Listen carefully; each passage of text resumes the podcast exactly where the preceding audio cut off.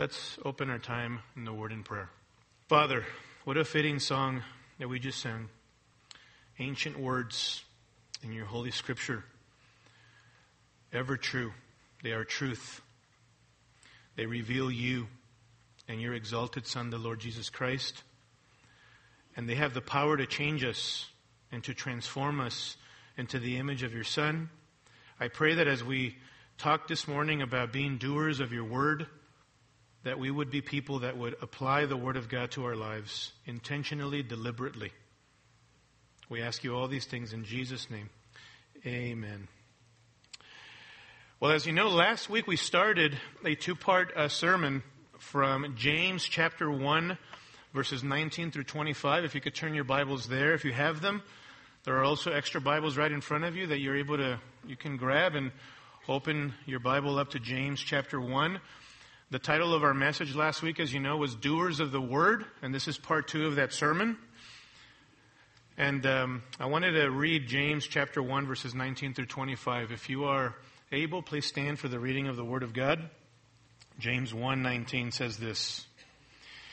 This you know, my beloved brethren, but everyone must be quick to hear, slow to speak, and slow to anger.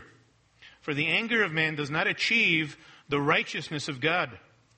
Therefore, putting aside all filthiness and all that remains of wickedness, in humility receive the word implanted, which is able to save your souls.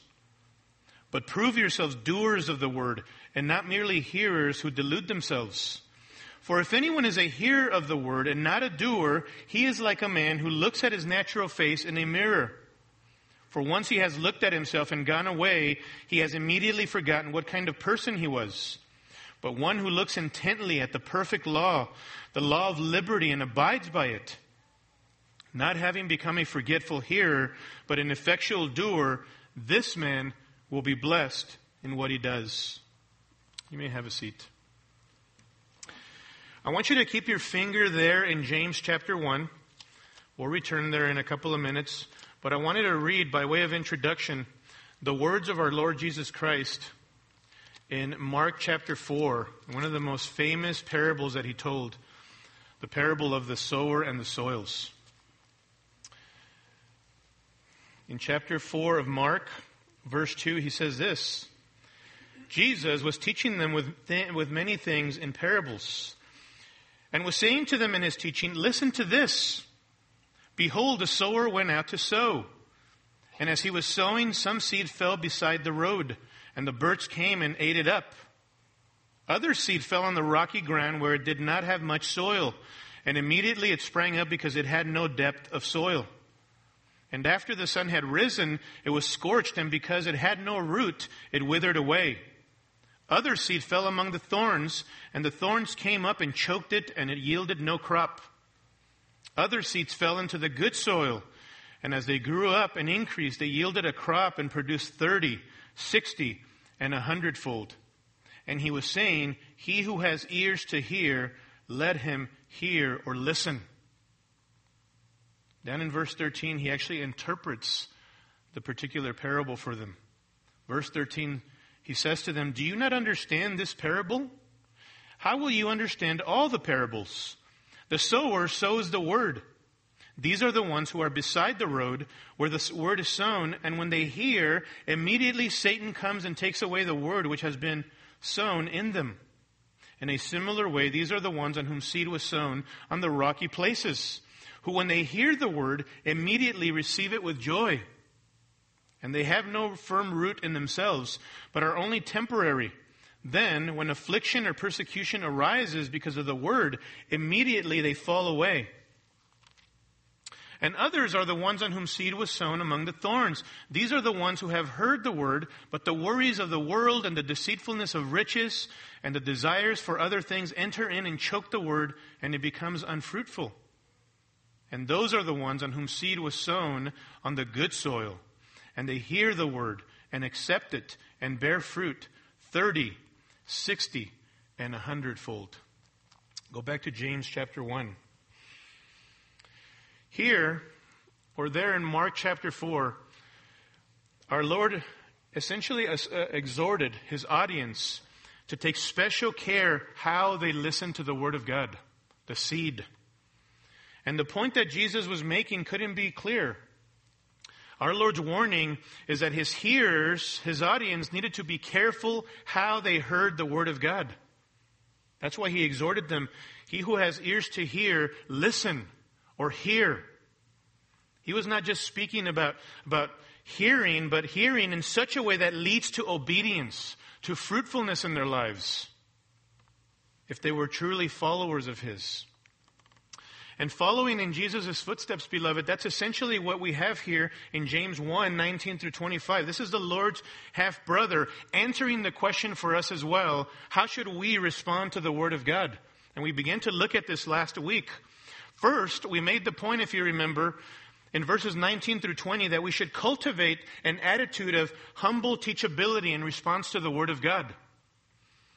Um, that instead of having this argumentative, combative, or angry response to God's word, they should respond with an eager, attentive attitude of humble teachability. And secondly, in verse 21, that we should labor for our hearts to be spiritually prepared to receive the Word of God. That the Word of God must dwell in us richly. That we must allow the Word of God to make its home in our hearts. But if it is going to do so, if you remember, then we must deal with our sin with unrepentant sin in our lives. If we want our hearts to be fertile soil for the, the seed of the word to bear much fruit, then we must weed out sin from our hearts and lives. The issue, of course, is not perfection. The issue is the progression of your life. Are you content and happy with harboring unrepentant sin in your life? Or is the direction of your life to delight in Christ and to want to be holy as He is holy? If you want your heart to be fertile soil for the reception of the Word of God. And so today we're going to look at the third exhortation from this passage that we need to give heed to if we are going to be people who are characterized as doers of the Word. If we want to be people who see Christ exalting change in our lives, then we want to see this third exhortation today, and it is this in verses 22 to 25. If we want to be doers of the Word, and Christians who are experiencing Christ exalting change, that we must strive for diligent, wholehearted obedience. We must strive for diligent, wholehearted obedience. Listen, beloved, obedience to God and to His Word is part and parcel of what it means to be a child of God. Our Heavenly Father who has saved us, who has set us apart from sin unto holiness, he wants us to be people and children of His who are drawing close to Him by means of His Word and appropriating the truth into our hearts and lives. That is, that's what it means to be a child of God, to be a Christian, a, a little Christ follower, if you will. And you follow Him by means of His Word and doing what He says, diligently, wholeheartedly, if you are truly someone who belongs to Him. Simon Kistemaker writes this, quote, the Christian faith is always active and stands in sharp contrast to other religions that practice meditation and general inactivity, end quote.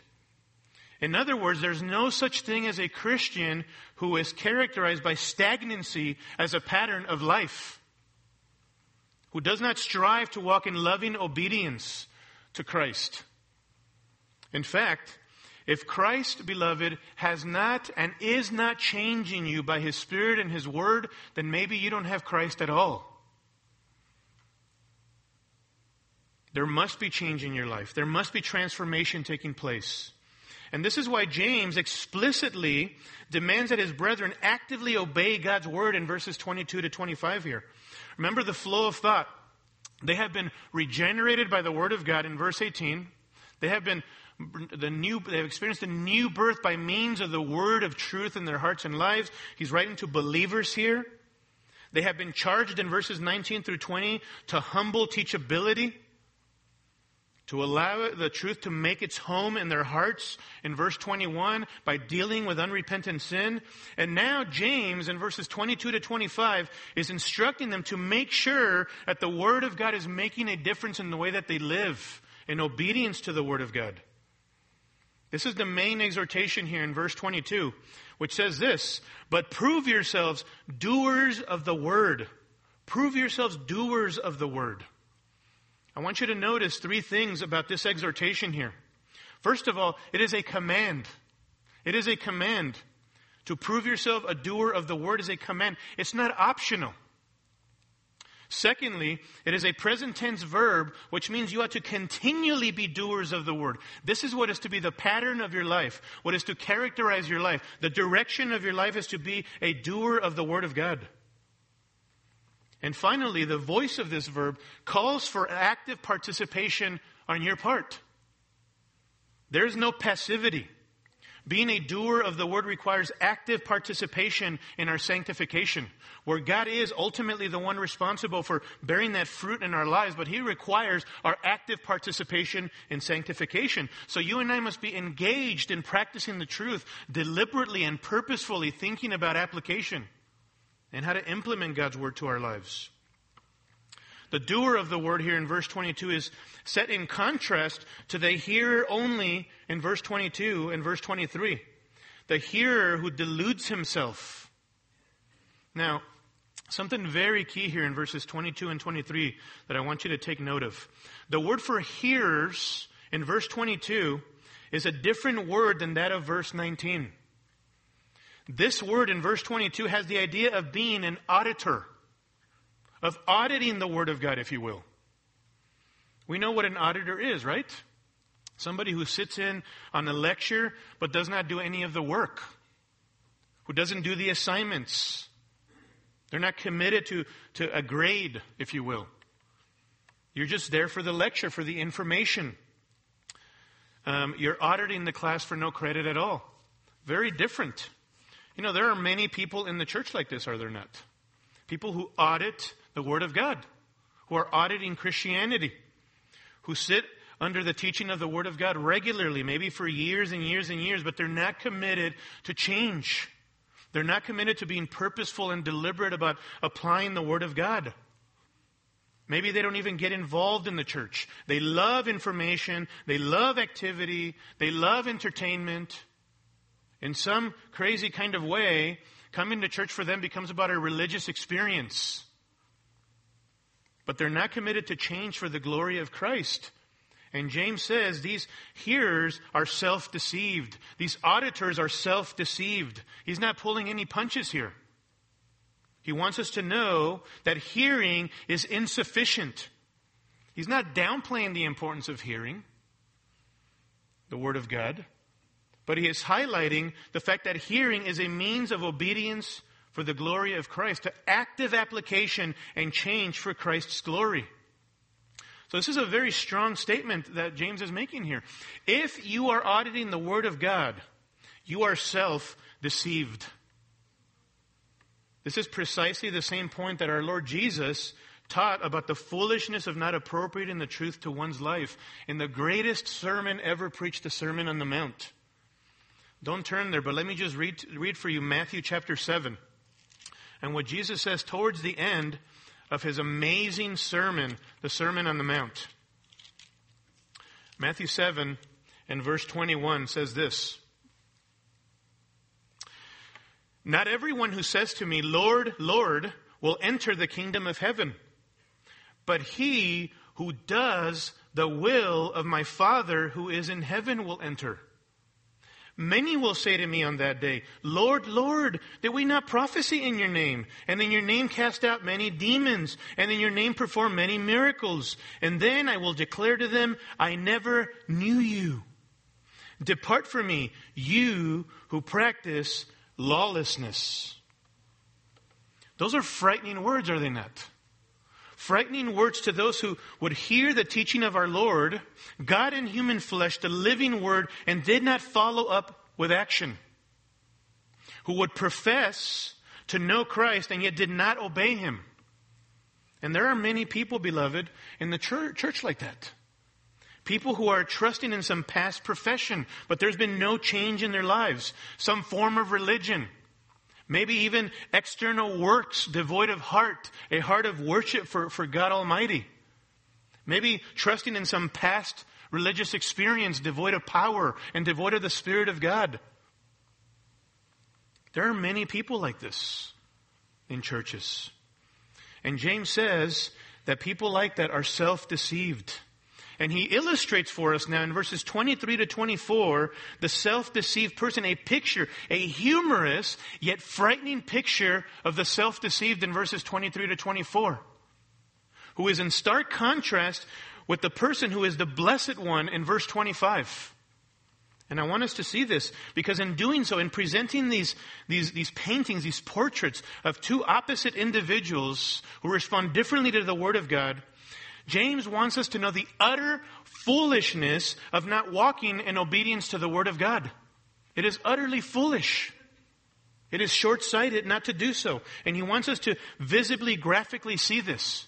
So let's look at the negative portrait of the self deceived in verse 23. Notice.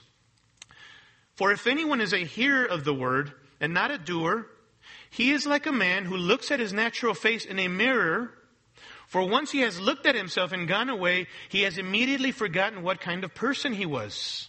So James plays a short film for us here. And the main character of this short clip is this self-deceived man or woman who could be anyone. That's what he says. For if anyone is a hearer of the word, they could be anyone. This individual is a hearer only, but not a doer. He's not characterized by action in his life in response to the word of God. And what is he doing? He, eh, he's looking uh, uh, at his natural face in a mirror. He beholds a picture of himself. Now, when we read mirror there in verse uh, 23, we think about a glass mirror, right? That's what we have in today's age. But historians will tell you that glass mirrors really weren't around until late Roman times. Mirrors in James's day were, were small hand mirrors made of polished bronze, silver, or even gold. And these mirrors rested horizontally on tables so that the person who wanted to look at himself would have to bend and look in order to get a clear picture of his or her face. So here's a self-deceived person who looks at himself in the mirror, understands something about his condition, and naturally he becomes aware that something needs attention. Something needs to happen. All of us can identify with this, right? When we wake up in the morning. I mean, we are a mess when we wake up in the morning. Amen? All kinds of stuff has been twisted and discombobulated overnight. Um, and what is one of the first things that you do in the morning when you wake up? You go to the mirror, right? Some of our youth say, nah, I never even look at the mirror. Some of our young men. And it shows, boys, all right? It shows, okay? Well, one of the first things that you do is you go to the mirror Especially if you're a female, you're not going to be caught dead going out that way if you're a female, right? After you just woke up into the open. So you look at yourself in the mirror and you realize you need some serious work. You need some serious changes. So what do you do? You look at the mirror, you're driven to action because you see that there's some work that needs to happen. So you take a shower, you work on your face, you put on some makeup, right? You comb your hair. You're driven to action. Because you recognize that something needs to change if you're going to go out public. And it's foolish and careless for you to do nothing about your appearance. And that is precisely James's point here. Here is the person who takes a look, realizes something about himself, but rather than being driven to action, he does nothing. Absolutely nothing. In fact, the sense of the verb in verse 24, if you look there, of gone away, is the, the sense that this man takes a quick look at himself and before giving any careful consideration to what he needs to change, before any action takes place, he's already on his way out the door. In other words, he's hasty. He's careless. He's indifferent with response to the Word of God. He's so busy already moving on to the next thing and forgetting what he looks like. And James says, this is how foolish it is when a person does not practice what the Word of God says. The self-deceit, what is highlighted is, is his inactivity is highlighted. His passivity is what ultimately exposes the condition of his faith, that he is an auditor. He's not really a part of the class, if you will. Because he's irresponsive to the Word of God. He's careless. He's hasty. He's not careful. Consider the arrogance of a person like that. Why bother to even look in the mirror if you're not going to change anything? Why even bother? I mean, do you think that you're a beauty to behold that doesn't need to change anything about your life? That you don't need have to have to improve upon your person? Why even look in the mirror if you're so perfect that you don't even have to examine yourself? Maybe you have some blemishes, some messed up hair that you need to work on, right? There's something that needs to happen. James is trying to show us that is how foolish and arrogant it is to continue to behold the mirror of the Word and do nothing about your person, about your condition. James is saying this is the epitome of a wasted life. The epitome of a wasted life. Beloved, there are people in our churches who sit under preaching and teaching for years and years and years. Much Bible intake for years, their sins and their rebellion is exposed by the mirror of the Word of God. Over and over again, they are told that they need Christ, that apart from Christ, they don't have any hope whatsoever, and they don't come to Him. They are told that they're sinners and they need deliverance from the wrath of God. That their only hope is the Lord Jesus Christ and finding forgiveness in His sacrifice. And they won't come to Christ. They won't repent of their sins. They won't turn from their sins and plead for Christ's forgiveness. They won't do it.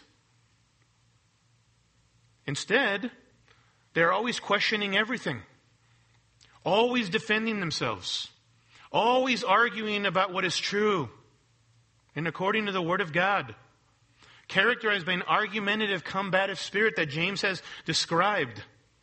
And you can show them over and over again what is true from God's, God's Word, but they're always going to find some exception. Why something doesn't apply to them. There are many professing so called Christians in churches like this who are not humble and teachable, who are not committed to appropriating the Word of God into their lives. Beloved, simply looking into the mirror is useless if you're not going to do anything about it. It is useless if there is no repentance. And you may be deceived into thinking that just coming to Calvary saves you. Maybe there are some of you that way this morning. That you give tithes and offerings, that that makes you right before God. That just being around other Christians and Christian fellowship makes you okay.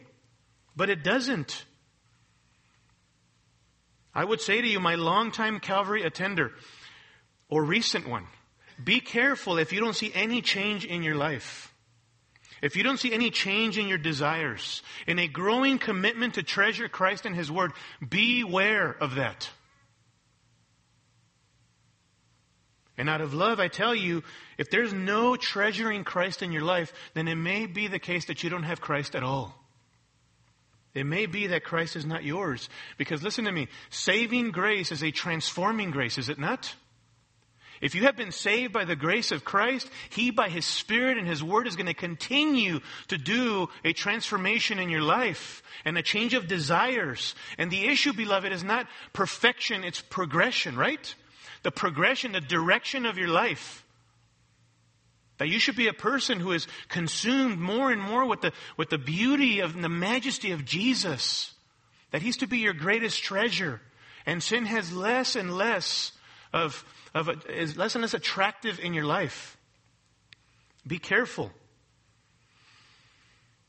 Concerning the absence of loving obedience to the Lord and the danger of deception as a pattern of life, Jay Adams writes this quote, The consequence of this is that he dulls his conscience Doing this again and again after hearing the word and reading God's will in the scriptures eventually makes it possible for him to convince himself that he's all right after all.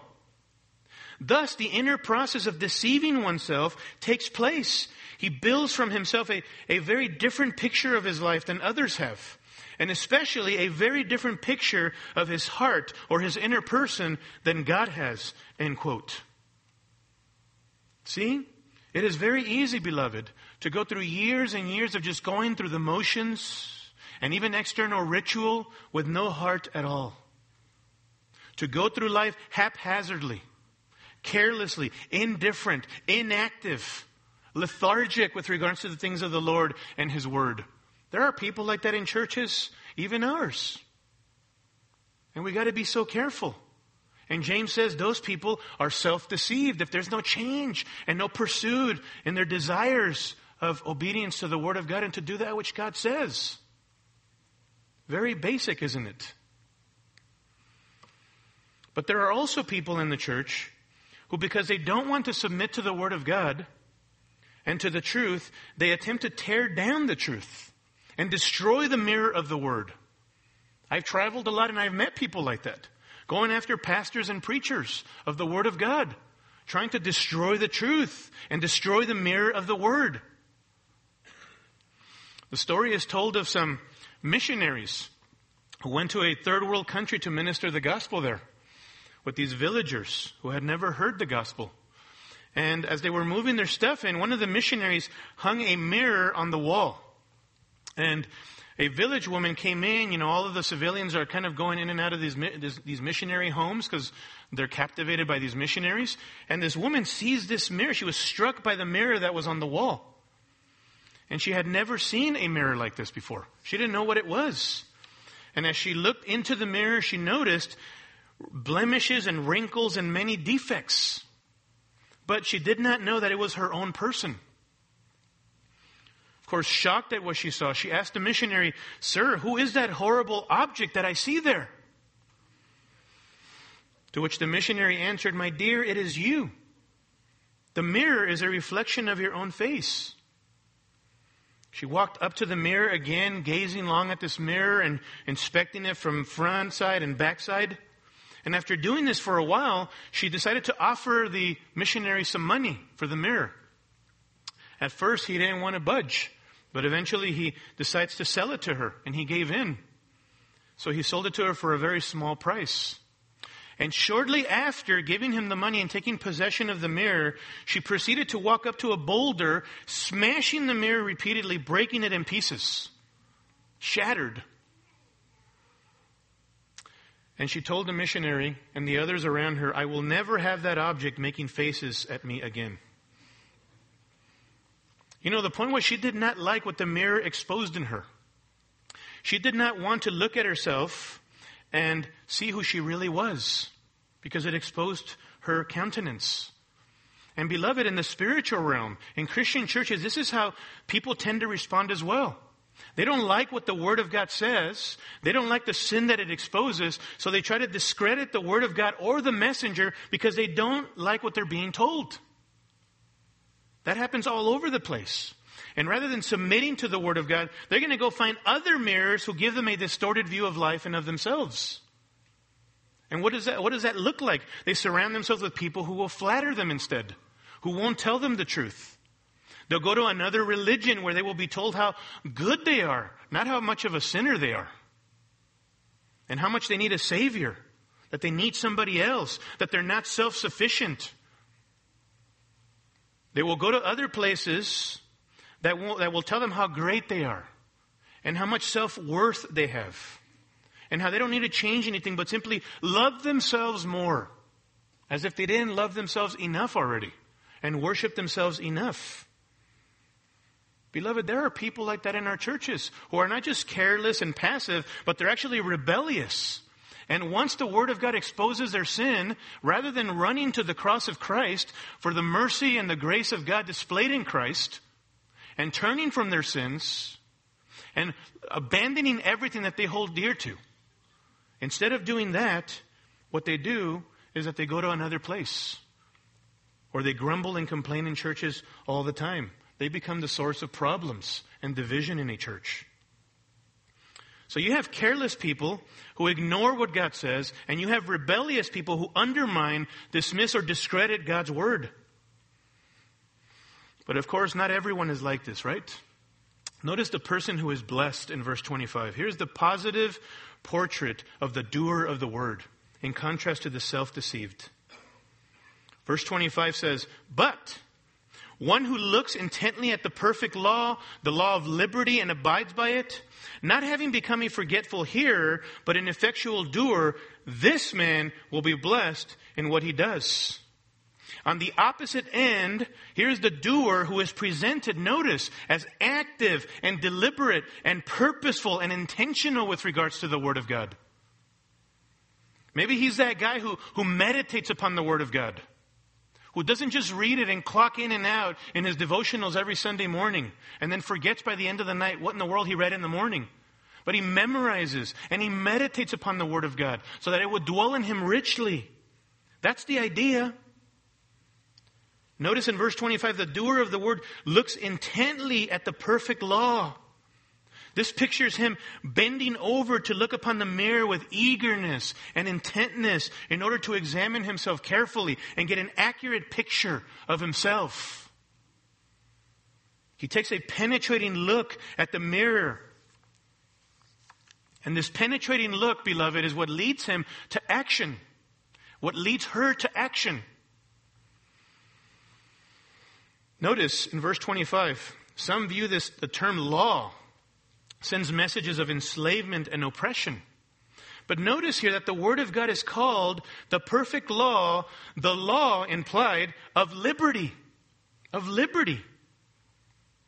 Listen, those who walk in obedience to the Word of God experience true liberty and freedom, beloved.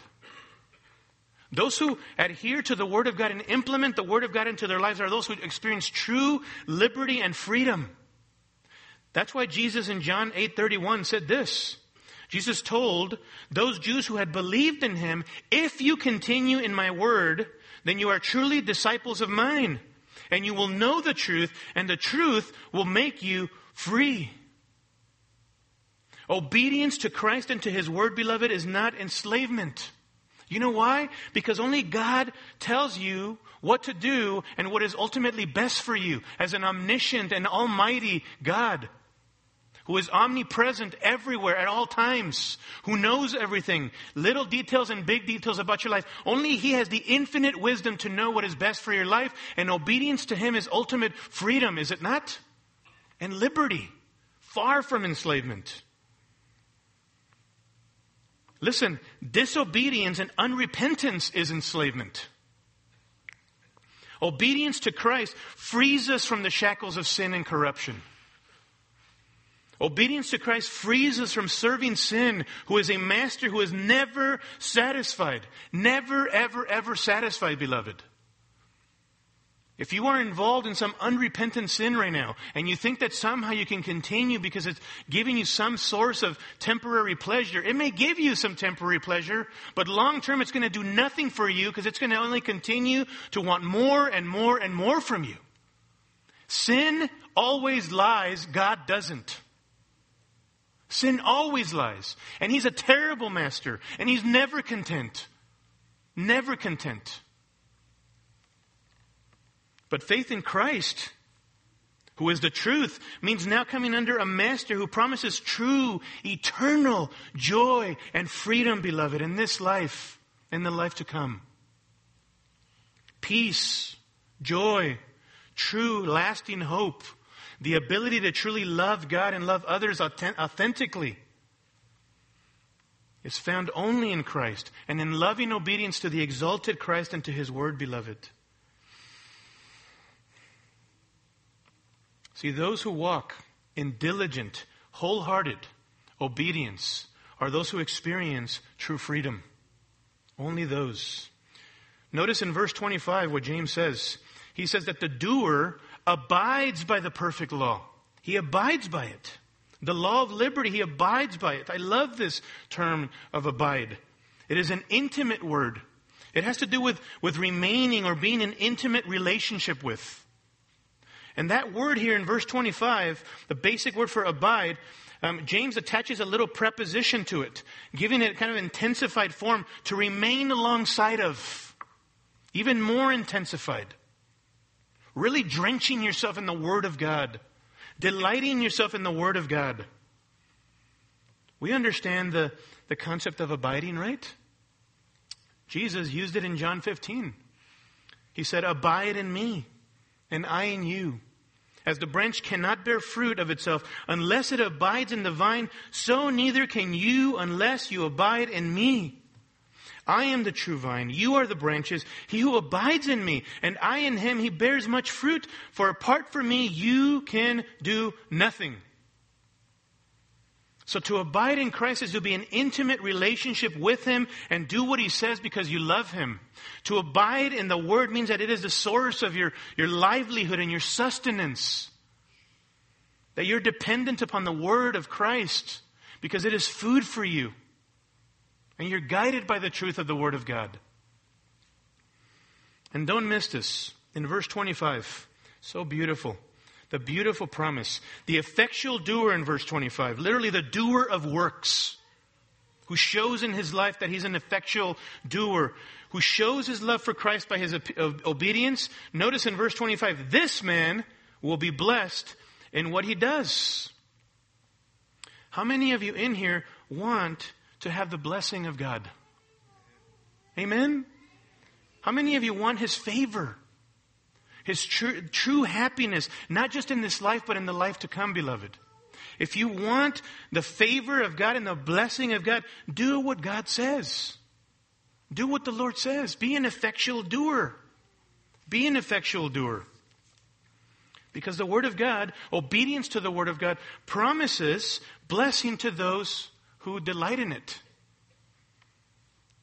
This is why Psalm 1 says this how blessed is the man who does not walk in the counsel of the wicked, nor stands in the path of sinners, nor sits in the seat of scoffers. But his delight is in the law of the Lord, and in his law he meditates day and night. What kind of person is this going to be? He will be like a tree firmly planted by streams of water, which yields its fruit in its season, and its leaf does not wither, and in whatever he does, he prospers. You want stability in your life? You want spiritual vibrancy? It doesn't come, beloved, by a lack of appropriation of the Word of God into your life. It won't come. You want a life of true joy, eternal peace, and blessing? Put God's Word into practice. Put God's Word into practice. But do so wholeheartedly. God wants our wholehearted obedience if we love Him. Now, pretty straightforward truth, isn't it? To walk in loving obedience, to strive for wholehearted, diligent obedience. But if we're honest, there are some dangers that we fall prey to. That maybe we think are actual wholehearted obedience, but are really counterfeit. What kinds of things keep us from diligent, wholehearted obedience? that keep us from experiencing God's blessing in our lives. See, oftentimes, we don't wholeheartedly obey because we are forgetful concerning what God says. Forgetfulness concerning His Word. Don't miss the important point that James has just made. There are two people, one who is self deceived and one who is the doer, equally capable of different responses of the two different responses. And the self-deceived is faulted for not acting, while the doer is commended for putting into effect what God says. Both of them become aware, notice, of the fact that they need, that action is needed. But the self-deceived easily forgets to act upon what he knows. So one key feature of the self-deceived is that he is forgetful. He forgets what the Word of God says. He forgets about his condition, if you will. We see this forgetfulness in the history of the Israelites, do we not?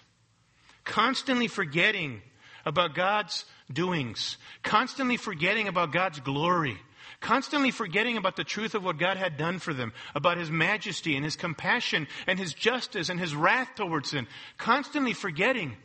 And that's why Moses in the book of Deuteronomy launched off into a series of sermons and admonitions. And over and over again, what you hear Moses saying is, remember, remember, remember. Remember God and remember His acts. Why? So that they would follow through with wholehearted obedience. Not a half-hearted one. See, they had become forgetful over and over again about what God had done. One commentator has written this, quote, to remember God is to contemplate Him and His acts in such a way that they make a lasting impression on the heart and mind. The person who forgets what he has seen in God's Word is one who reads or listens superficially, not imprinting the message upon his soul. Forgetfulness then is not an excuse for disobedience to the Word of God. It is a danger that we must beware of. End quote. See, beloved, we don't obey wholeheartedly many times because we easily forget what God says.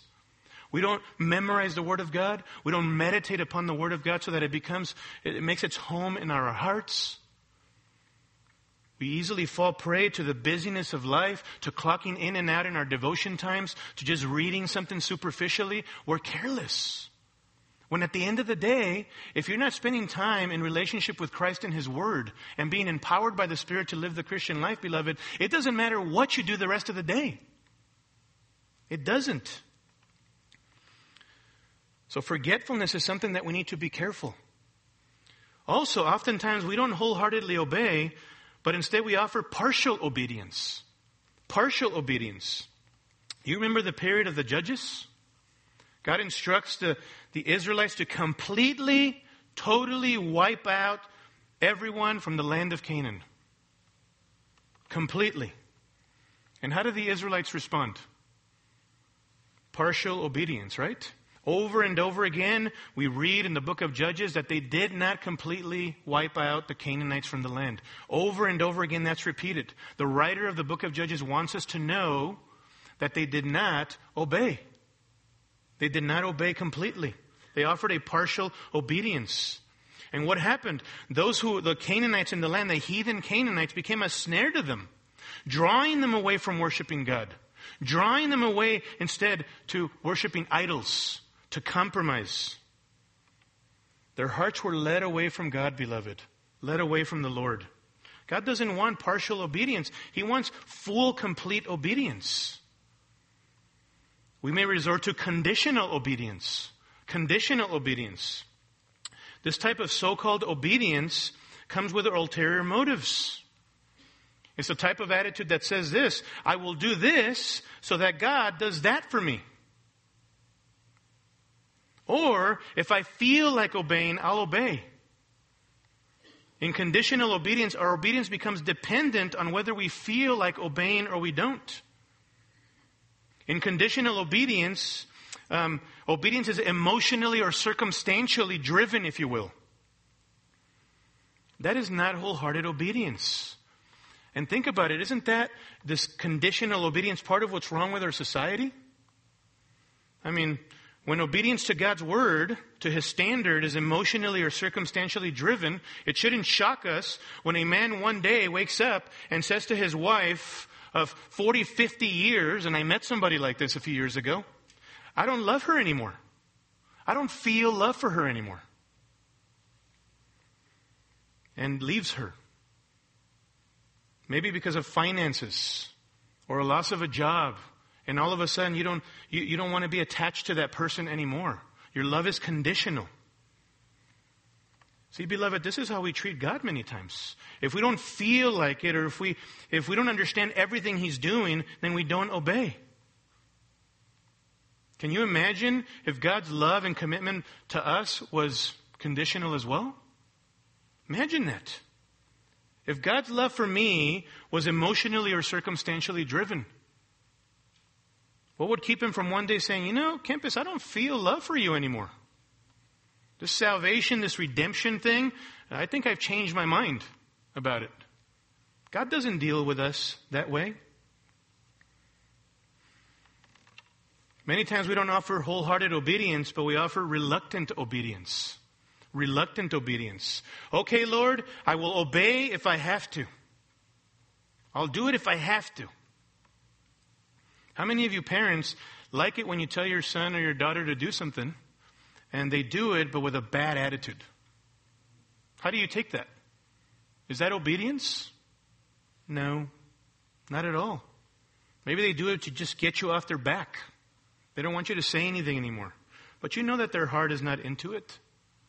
Many times we do this to the Lord, do we not?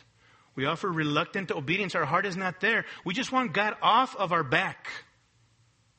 And we somehow deceive ourselves into thinking that we can go through the motions that way without heart and that brings glory to God. It does not. That is not diligent, wholehearted obedience. That is not being a doer of the word. I like this one. This is one that I struggle with big time. Wholehearted obedience is not selective obedience. Selective obedience. The type of obedience that we, where we pick and choose what is most beneficial for us to obey. This is one of the things that Jesus rebuked the Pharisees and the religious leaders for this type of so-called selective obedience. The Pharisees would, would, were so focused on external rituals and on following laws that brought glory to them before others, but neglected love and compassion for others. And this is why Jesus in Matthew 23, 23 says this, Woe to you, scribes and Pharisees, hypocrites! For you tithe mint and dill and cumin and have neglected the weightier provisions of the law, justice and mercy and faithfulness. But these are the things you should have done without neglecting the others. See, they were largely focused on the letter of the law, beloved, and not the spirit of the law. Some Christians may think I'm a pretty obedient person. And maybe on a superficial level, you may be. Because oftentimes Christians pick and choose the areas where they want to be obedient. We can have the kind of attitude of, I don't smoke, I don't drink, and I don't go out with girls that do. That kind of an attitude. And we reject explicit sins that irk us homosexuality, lesbianism, prostitution, robbery, murder, sins that are explicit and irk us, and we're dogmatic about those kinds of sins.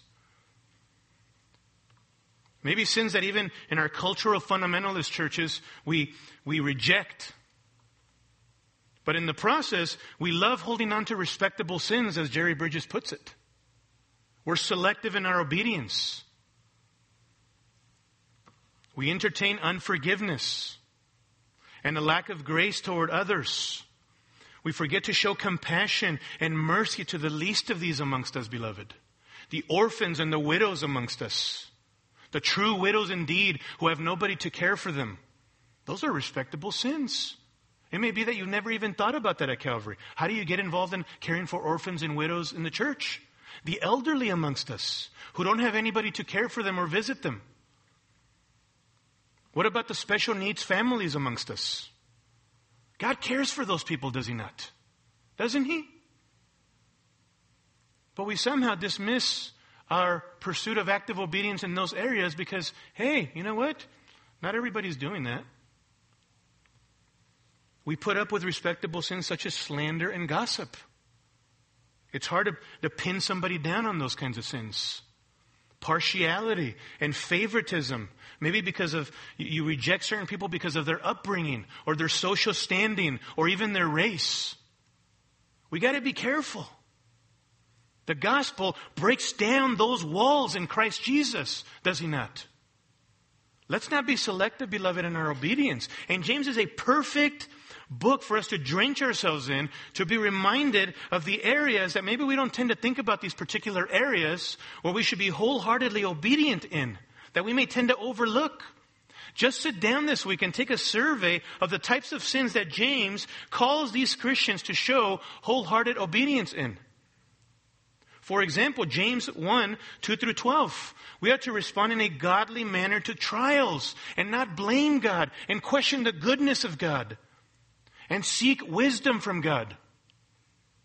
It is sin not to respond to trials with joy. What about chapter 1 verses 13 through 18? Not attributing evil to God, but remembering that He's always good, that He only gives good gifts to His children. See, we attack the character of God, and it's okay because it's a respectable sin somehow. We need to confess to the Lord that we constantly question His character and His goodness in the trials that He's allowed in our lives.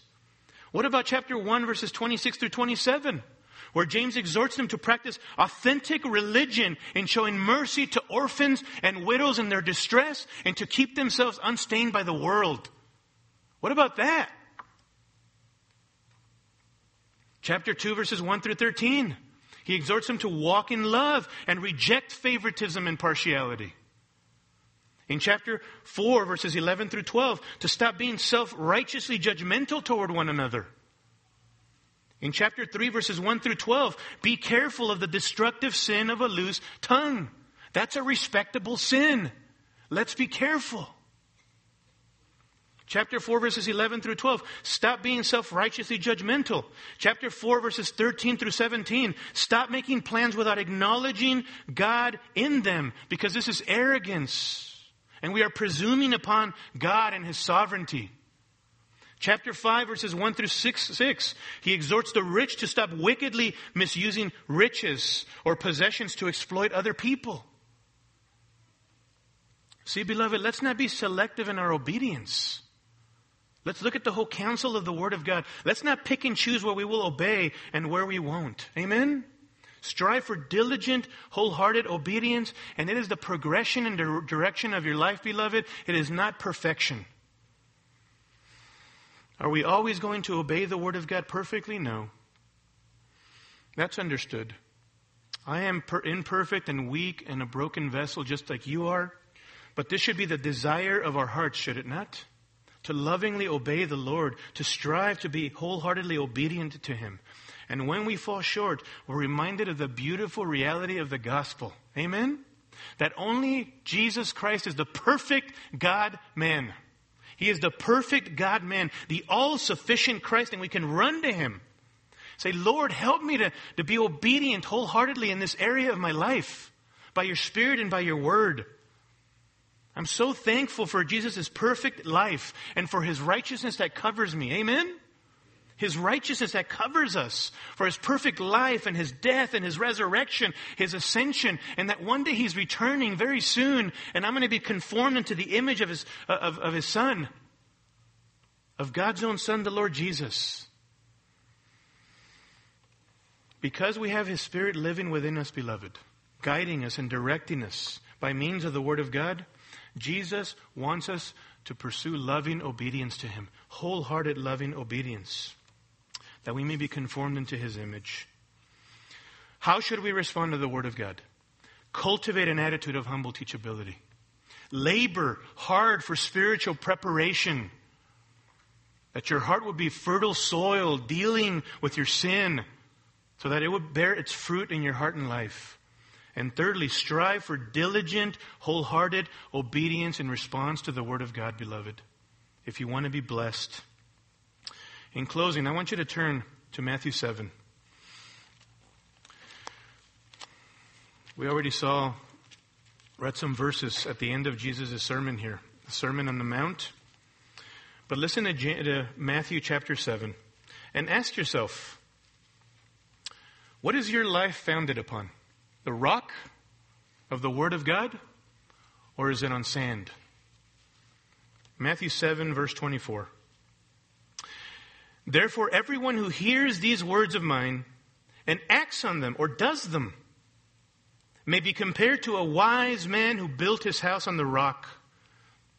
And the rain fell, and the floods came, and the winds blew and slammed against that house. And yet it did not fall, for it had been founded on the rock. Everyone who hears these words of mine and does not act on them will be like a foolish man who builds his house on the sand. The rain fell and the floods came and the winds blew and slammed against that house and it fell and great was its fall. Beloved, how we respond to the Word of God determines your eternal destiny. That's how serious this is. Is your life founded upon the, the rock who is Christ and His Word? He is the truth, is he not? This book reveals the glory of God in the face of Christ. Is he the one you're building your life upon? The rock of Christ and his word? Or is it sand, works, devoid of heart, religiosity, a past profession with no change in your life? What are you building your life upon? Let's pray together. Oh, Father, these are ancient words, but these are ever true words that reveal the glory of your Son, the Lord Jesus Christ, and the gospel and the whole counsel of your word. Father, help us to give heed to your word. Help us to respond by being doers of your word, cultivating an attitude of humble teachability, laboring hard to be spiritually prepared for your word. And help us, Lord, to put your words, your teaching into action. Help us to be deliberate. Help us to meditate and delight in your word. Help us to memorize your word, to drench our hearts and our minds in your word, which reveals you, that it might lead to greater intimacy with our loving Savior, in whose name we pray. Amen.